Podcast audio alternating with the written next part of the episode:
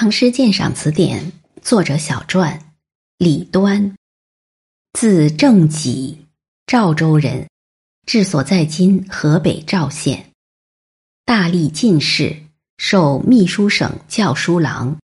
关中杭州司马，曾隐居衡山，自号衡岳幽人，为大历十才子之一。其诗或为应酬之作，或表现避世思想，多为律体，有《李端诗集》三卷，参阅《旧唐书》卷一六三《李渔中传》，《唐诗纪事》卷三零。